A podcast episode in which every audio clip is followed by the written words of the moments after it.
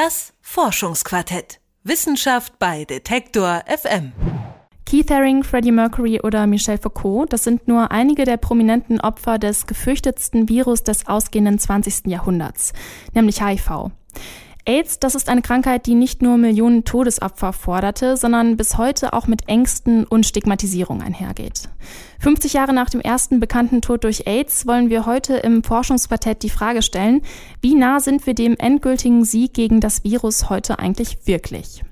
Mit dieser Frage hat sich meine Kollegin Eva Weber beschäftigt und dazu mit Hendrik Streeck gesprochen. Der ist Direktor des Instituts für HIV-Forschung an der Medizinischen Fakultät der Universität Duisburg-Essen und forscht dort seit einigen Jahren an Impfstoffen und der Prävention gegen HIV.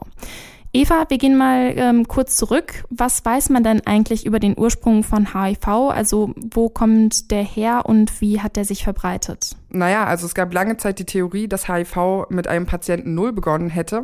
Aber Hendrik Streeck hat mir gleich zu Beginn unseres Interviews erklärt, dass das so wohl nicht richtig ist, sondern man weiß inzwischen, dass das Virus mindestens vor 200 Jahren, wenn nicht sogar äh, noch weit vorher, vom Affen auf den Menschen übergesprungen ist. Und das weiß man in mindestens drei unabhängigen Fällen. Also man kann das so in die Region vom Kongo-Becken verorten, dort im Umkreis vom Kongo-Delta und nimmt an, dass sich Jäger bei Affen infiziert hatten. Und dann später, erst in den 60er Jahren, gab es die ersten Europäer und die ersten US-Amerikaner, die sich infiziert hatten.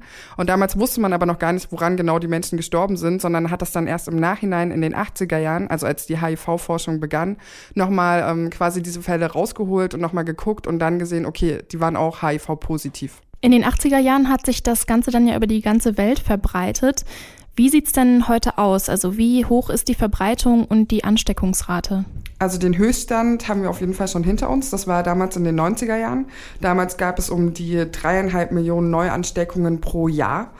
Und das hat sich inzwischen, muss man sagen, schon halbiert. Und auch die Zahl derjenigen, die heute an HIV sterben, ist sehr stark zurückgegangen. Also 2017 waren das weltweit äh, noch knapp eine Million Menschen, ein bisschen darunter. Und nur mal zum Vergleich, 2005 waren das noch doppelt so viele Menschen, die damals äh, an HIV gestorben sind. Und das liegt wahrscheinlich daran, dass die Medikamente heute viel, viel besser geworden sind, oder? Ja, genau. Also die Medikation von HIV ist inzwischen wirklich unglaublich gut. Und äh, HIV-positive Menschen haben inzwischen auch beinahe oder wenn nicht sogar die gleiche Lebenserwartung wie HIV-negative Menschen. Also die Menschen können ganz normales Leben führen und HIV kann mit den entsprechenden Medikamenten eben auch nicht mehr übertragen werden. Aber dennoch sterben ja noch einige Menschen daran. Woran liegt es? Können sich diese Menschen dann die Medikamente nicht leisten oder was gibt es da für Gründe? Also wenn man sich anschaut, wo die meisten Menschen an HIV sterben, dann ist das immer noch das Gebiet südlich der Sahelzone in Afrika. Und es liegt einfach daran, dass der Zugang zu den Medikamenten dort nicht in dem Maße gegeben ist, wie jetzt zum Beispiel in Europa oder in den USA. Allerdings muss man sagen, dass sich die Statistik der Neuansteckungen, gerade was äh, so Orte und Regionen angeht, gerade sehr stark verändert. Wir sehen zurzeit ein Shift darin, wo sich die Menschen infizieren und wo die Menschen ähm, mehr an AIDS-assoziierten Erkrankungen sterben, so dass wir derzeit in eher niedrig prävalenten Ländern, also wo HIV gar nicht so häufig aufkommt wie im südlichen Afrika, wir dort sehen, dass sich dort mehr Menschen infizieren, aber leider auch weniger Menschen äh, therapiert werden und dort auch mehr an AIDS-assoziierten Erkrankungen versterben. Und das ist in Westafrika, aber auch Zentraleuropa und Osteuropa. Also um es nochmal zusammenzufassen, weltweit sinken die äh, Ansteckungsraten, aber in manchen Regionen, und dazu gehört eben auch Zentraleuropa, Osteuropa, Asien, Westafrika, da steigen die Ansteckungsraten gerade wieder ein bisschen an, was unter anderem daran liegen könnte, dass die Menschen inzwischen HIV unterschätzen und ähm, auch unterschätzen, dass es noch so weit verbreitet ist, dass man sich eben anstecken kann und dass sie sich dann auch nicht testen lassen und deswegen auch nicht dementsprechend behandelt werden. In letzter Zeit mehren sich ja die ähm, Schlagzeilen, was eine Ausrottung von HIV betrifft. Wie ist der mhm. Stand der Forschung da tatsächlich? Also da hat es auch tatsächlich große Fortschritte gegeben. Also neben der Medikation ist vor allem die Prävention ziemlich vorangeschritten und dort hat es unglaubliche Fortschritte gegeben, gerade durch die Präexpositionsprophylaxe, an der Hendrik Streeck auch geforscht hat. Das ist quasi einmal eine Pille, die einmal am Tag genommen wird und äh, vor HIV effektiv schützt. Also ein HIV-Negativer ein Medikament nehmen kann und sich dadurch vor HIV schützen kann. Das ist einmal etwas, was jetzt auf dem Vormarsch ist. Da hat ja auch der Bundesgesundheitsminister dies jetzt als Kassenleistung im Gesetz festgeschrieben, was wirklich ein äh, fantastischer Vorstoß von ihm gewesen ist. Und Zeitgleich sind natürlich äh, mehrere Gruppen daran, äh, auch einen HIV-Impfstoff zu entwickeln. Und das ist wohl momentan auch recht spannend, äh, da es zwei Impfstoffe gibt, die gerade in der Testphase sind. Und Hendrik Streeck, der hat sich auch die Daten davon angeguckt und meinte, dass er zumindest bei einem ein sehr gutes Gefühl hatte, bei den Daten, die er dort gesehen hat. Also nicht nur in Bezug auf die Verträglichkeit der Impfstoffe, sondern auch, wie das Immunsystem darauf reagiert und wie langlebig diese Impfstoffe sind. Kannst du mal exemplarisch kurz erklären, wie so ein Impfstoff gegen HIV funktioniert oder funktionieren könnte? Mm, also es funktioniert eigentlich ganz genauso wie alle anderen Impfstoffe auch.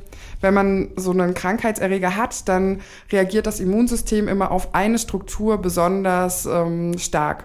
Und man versucht diese Struktur oder diese Form des Krankheitserregers rauszufinden und ähm, die dann quasi nachzubilden und mit einem äh, Gefahrenanzeiger zu kombinieren. Also so ein Gefahrenanzeiger ist quasi ein Stoff, das ist meistens Aluminium, den man dem Körper mit einspeist und worauf der Körper sofort reagiert. Und dann guckt man eben meistens, also im ersten Test an Mäusen, ob das Immunsystem auch auf diesen äh, Krankheitserreger mitreagiert. Und im weiteren Verlauf testet man das dann auch an Menschen? Genau, ja, das klingt bei HIV vielleicht erstmal problematisch, aber auch das muss natürlich getestet werden. Und nachdem man das so mehrere Jahre an Mäusen und anderen Tieren getestet hat, geht man dann an Menschen und testet das auch in mehreren Phasen. Und diese Impfstoffe, die ähm, Hendrik Streeck jetzt erwähnt hatte, die befinden sich gerade in Phase 3. Und diese Phase 3 wird auch über Jahre getestet. Also da wird dann geguckt, wie effektiv ist der Impfstoff. Und das funktioniert dann so, dass man 8000 Menschen nimmt, die ein Risiko haben, sich mit HIV zu infizieren. Und denen verabreicht man den Impfstoff. Und dann nimmt man nochmal 8000 Menschen, die genau das gleiche Risiko haben, sich zu infizieren. Und die bekommen nur ein Placebo verabreicht. Und man versucht natürlich trotzdem alles, dass sich die Leute nicht infizieren. Also es werden Kondome ausgeteilt, es wird äh, über Präventionsmaßnahmen gesprochen und so weiter. Aber nichtsdestotrotz infizieren sich ja immer wieder Menschen. Und dann wird eben äh, nach mehreren Jahren geguckt, so wie viele Menschen haben sich infiziert. Und anhand dieser Zahlen lässt sich dann absehen, wie effektiv so ein Impfstoff tatsächlich ist. Wenn wir mal ein Beispiel nehmen von der Testreihe, die stattgefunden hat und an der Hendrik Streeck auch mitgearbeitet hat, beim sogenannten Thailand-Versuch 2009 hatten sich in der Placebo-Gruppe 76 und in der anderen Gruppe 58 Menschen infiziert. Und das heißt, man konnte dann ablesen, dass der Impfstoff bei einer von drei Personen gewirkt hat. Was jetzt erstmal relativ wenig ist, aber insgesamt heißt das, äh, dass es für die Forscher ein absolutes Freudenfest gewesen ist. Einfach weil man wusste, okay, man forscht in die richtige Richtung, das Ganze bringt was, auch in die Richtung weiter zu gucken und es ist nicht alles total umsonst.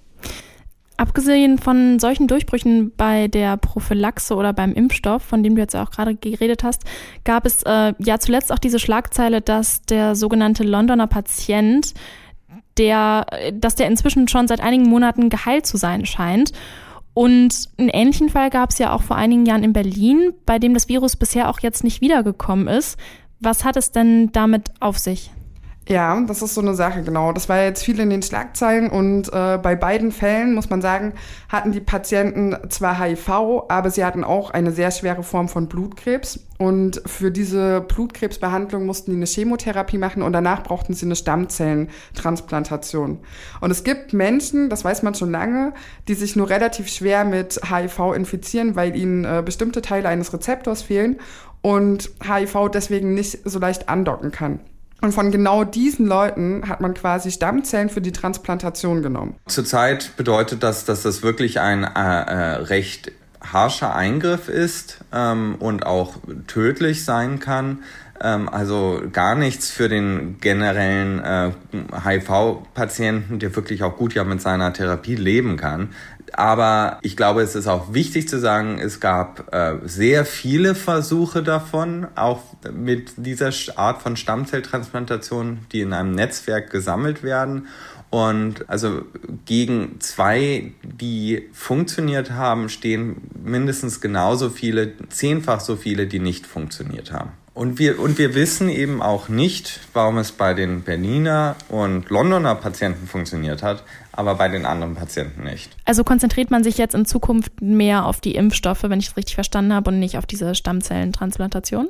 Ja, also zum einen, weil man einfach auch weiß, wie so ein Impfstoff ungefähr aussehen muss. Das macht dann einfach mehr Sinn. Und man muss auch sagen, dass es in der Geschichte der Krankheiten einfach noch nie gelungen ist, eine Krankheit anders als durch einen Impfstoff auszurotten. Also durch eine therapeutische Behandlung von der Krankheit hat man es einfach noch nicht geschafft. Einfach, weil schon eine einzige Zelle reicht, die übrig bleibt und die Krankheit kann wieder aufflammen. Aber wenn wir jetzt nochmal zu den äh, beiden Impfstoffen äh, zurückgehen, da wird man so 2020, 2021 mehr drüber wissen. Dann sind die ersten Ergebnisse aus der Phase 3 da. Ähm, und dann kann man schauen, wie es aussieht. Aber eine wirkliche Prognose, ob dieser Impfstoff hinhaut oder nicht, lässt sich jetzt noch nicht stellen. Jeder Impfstoff, der bisher getestet wurde, ähm, hatte uns gezeigt, dass wir vollkommen falsch lagen und immer eine Überraschung für das ganze Feld gewesen sein. Es kann sein, dass einer der Impfstoffe fantastisch funktioniert und äh, wir 2023 schon einen Impfstoff haben. Es kann aber auch genauso sein, dass dieser Impfstoff komplett daneben geht und äh, wir wieder vorne anfangen in der Forschung. Also daher ist das wirklich sehr, sehr schwer, da eine seriöse Prognose zu geben.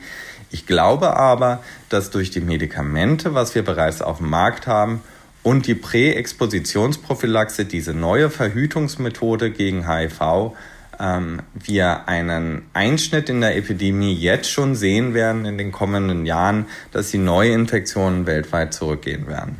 50 Jahre nach dem ersten bekannten Todesopfer durch das HI-Virus haben wir heute im Forschungsquartett sowohl zurückgeblickt als auch mal einen Ausblick gewagt. Mittlerweile gibt es vielversprechende Impfstoffe, aber ob wir das Virus in den nächsten Jahren ausrotten können, das bleibt wahrscheinlich noch abzuwarten. Meine Kollegin Eva Weber, die hat mit Henrik Streeck gesprochen. Der ist HIV-Forscher und Direktor des Instituts für HIV-Forschung an der Medizinischen Fakultät der Universität Duisburg-Essen. Danke dir, Eva, an dieser Stelle. Gern geschehen. Und das war das Forschungsquartett diese Woche. Eine neue Folge dieses Podcasts könnt ihr jeden Donnerstag hören auf unserer Seite Detektor FM oder auf der Podcast-Plattform eurer Wahl. Mein Name ist Lara-Lena Gödde und wir hören uns nächste Woche wieder, wenn ihr wollt. Ciao. Das Forschungsquartett. Wissenschaft bei Detektor FM.